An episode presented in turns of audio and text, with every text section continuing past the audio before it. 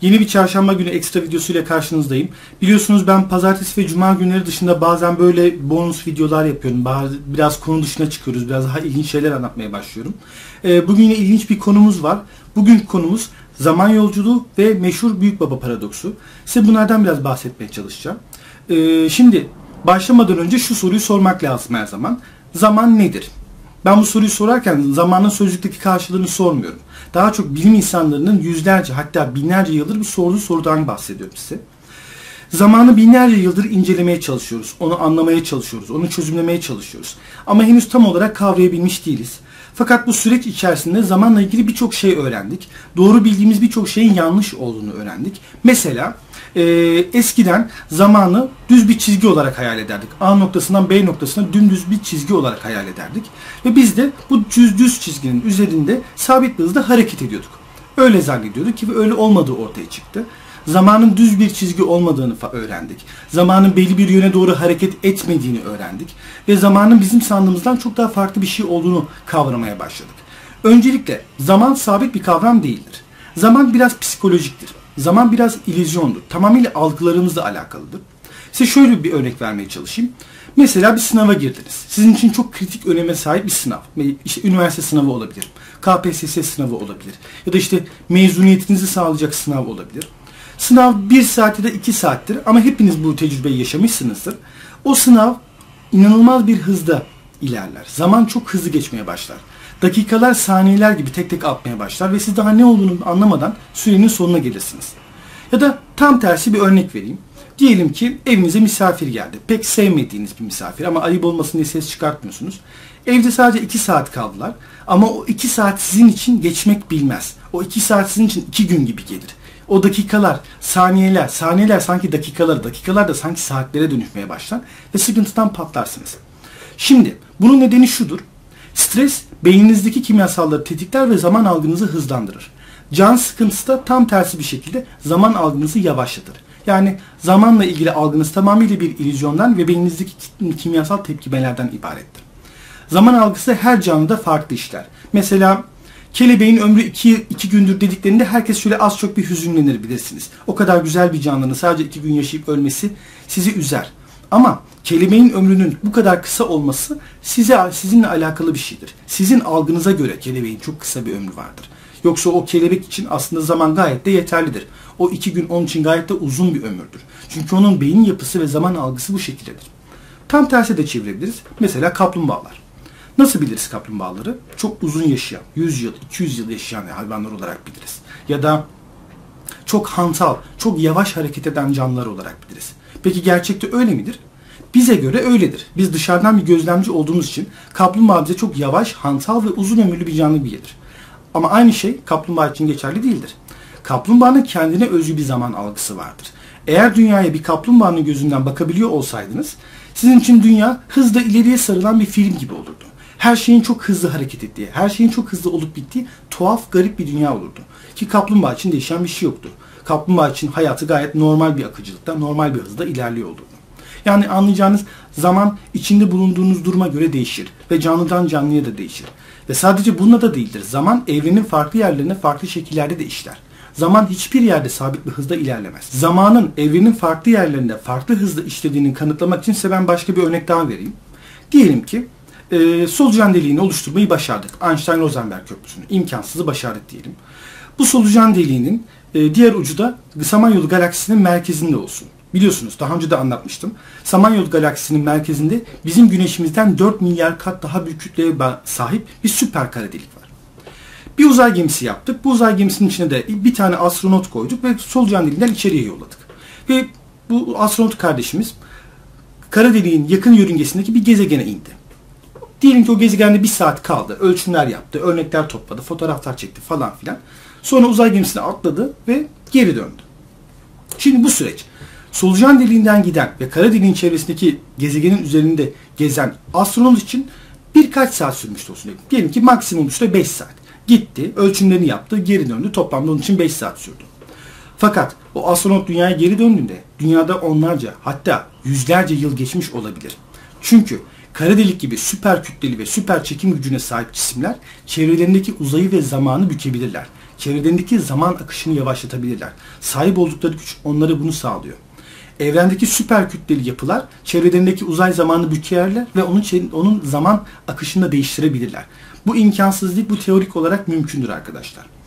Burada bu kadar uçuk bir örnek vermeyeyim size. Daha basit bir örnek vereyim. Yaklaşık 70 yıldır biliyorsunuz uzaya astronotlar gönderiyoruz. Ve şu anda dünyadan yaklaşık 400 ya da 700 kilometre tam hatırlamıyorum yükseklikte Uluslararası Uzay İstasyonu ISS var. Ve bu uzay istasyonunda her zaman insanlar bulunuyor. Şimdi ben size Uluslararası Uzay İstasyonu'ndaki astronotların zaman yolculuğu yaptığını söylesem bana inanır mısınız? Çılgınca geliyor ama bu doğru. Zaman yolculuğu yapıyorlar. Büyük bir rakam değil. Uluslararası Uzay İstasyonu'ndaki astronotlar istasyonla birlikte dünyanın etrafında dönüyorlar. Saatte 30 bin kilometre bir hızla dönüyorlar. Ve Einstein'ın da dediği gibi ışık hızına ne kadar yaklaşırsanız zamanın akışı sizin için o kadar yavaşlar.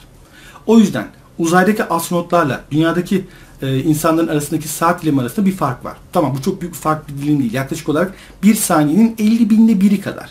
Yani göz açıp kapayıncaya kadar bir değil. Küçücük bir zaman dilimi. Ama böyle bir şey var. Çünkü onlar bizden çok daha yüksek hızla hareket ettikleri için ışık hızına daha yakın bir süratle hareket ediyorlar ve bu yüzden de onlar için zaman çok az da olsa biraz daha yavaş işliyor. Yani aslında bir bakıma geleceğe yolculuk yapıyor diyebiliriz. Tabii Hollywood filmlerinde olduğu gibi değil. Size bunu başka bir örnekle daha vereyim. Diyelim ki süper bir uzay gemisi yapmayı başardık. Öyle bir uzay gemisi ki bu işte ışık hızının %50'si hızında, yarı hızında hareket edebiliyor. Yani saniyede yüz binlerce kilometre yol yapabiliyor. Yine bunun bu uzay gemisinin içine bir astronot koyduk ve onu dünyaya en yakın yıldız olan Alpha Centauri'ye yolladık. Bu astronot için yolculuk yaklaşık olarak 3-4 yıl sürecektir. 3-4 diyelim ki 4 yıl. Sabit rakamlardan konuşalım. Bu astronot bu uzay gemisine atladı ve Alpha Centauri'ye 4 yılda gitti. Orada birkaç hafta kaldı işte ölçümler yaptı, analizler yaptı, işte örnekler topladı. Uzay gemisine atladı geri döndü. 4 yıl gidiş, 4 yıl dönüş. Bu astronot için bütün yolculuk toplamda 8 yıl sürmüştür. Ama bu astronot dünyaya geldiği zaman dünyada 30, 40, 50, 60 hatta belki 100 yıl geçmiş olacaktır. Çünkü astronotumuz ışık hızına çok yakın bir hızla hareket ettiği için artık onun için zamanın akışı dünyadakinden daha farklıdır. Çok çok beyin yakan şeyler gibi geliyor bunlar ama bunlar gerçekten doğru ve gerçekten teorik olarak kanıtlanmış şeyler. Hatta fiziksel olarak da kanıtlanmış şeyler. Peki o zaman gelelim şuraya. Zamanda yolculuk mümkün mü? Evet mümkün. Size zaten anlattım. Yani ışık hızına çok yakın hızda hareket etmeyi başarabilirseniz ya da bir kara deliğin olay ufkuna yaklaşmadan kütle çekiminin etkisi altındaki bir yörüngede bir süre kalırsanız dünyadakine kıyasla zamanda birkaç adım öne sıçramış olursunuz. Çünkü kendi zaman algınızı, kendi psikolojik zamanınızı yavaşlatırsınız. Bu açıdan baktığımızda yine dediğim gibi Hollywood filmlerindeki kadar havalı olmasa da yani bir DeLorean'a atlayıp saatte 88 mile ulaştığınız zaman hop 2025 yılına atlayamasanız da bunun bir yolu var. Geleceğe yolculuğun bir yöntemi var. Bir tekniği var. Ama asıl sorun şu. Geçmişe gidebilmek mümkün mü? Bilim insanlarının büyük bir kısmının verdiği bu soruya verdiği cevap hayır. Bu hayır sorusunun nedeni ise şu. Henüz sahip olduğumuz bilgi, bilim, teknoloji zamanı bu şekilde manipüle etme imkanını bize tanımıyor. Şu anda bilinen iki yöntem var. Geçmişe gidebilmekle ilgili. Yöntem dediğim sade fikir. Bunlardan biri ya ışıktan daha hızlı hareket etmenin bir yolunu bulacaksınız ki bunu elde edebilmenin tek yolu yine bir kara dilin içine atlamaktır. Ama bir kara dilin içine düştüğünüzde başınıza ne geleceğini kimse bilmiyor. Kimisine göre buharlaşıp enerjiye dönüşeceksiniz. Kimisine göre paralel bir evrene çıkacaksınız. Kimisine göre de zamanın başlangıcına geri döneceksiniz. Ama bunların hepsi şu anda sadece fikir, fantazi, Kur'an'dan ibaret. Ya da ikinci yöntem olarak da bir şekilde zamanı manipüle edebilecek teknoloji ve bilgiye sahip olmak ki bilim insanları böyle bir bilgiye, böyle bir imkana belki de hiçbir zaman ulaşamayacağımızı söylüyorlar. Ya da belki yüzlerce ya da binlerce yıl sonra ulaşabileceğimizi söylüyorlar. Ama insan oldu kim bilir. Bakarsınız birkaç hafta sonra bir bilim insanı geçmişe yolculuğu mümkün kılan matematik formülünü ortaya çıkartmayı başarır. Neyse bizim konumuz o değil. Finale doğru yaklaşıyoruz. Fazla uzatmıyorum merak etmeyin. Peki bir şekilde zaman makinesini yapmayı başardık. Size geliyor size bir soru geliyor. 1 milyon dolar değerinde bir soru. Zaman makinesiyle geçmişe gidip büyük babanızı öldürebilir misiniz? Ya da annenizle babanızın tanışmasını engelleyebilir misiniz? Ya da 1939 Almanya'sına gidip 2. Dünya Savaşı başlamadan önce Hitler'i öldürebilir misiniz? İşte bu meşhur büyük baba paradoksu. Yani geçmiş değiştirebilir misiniz?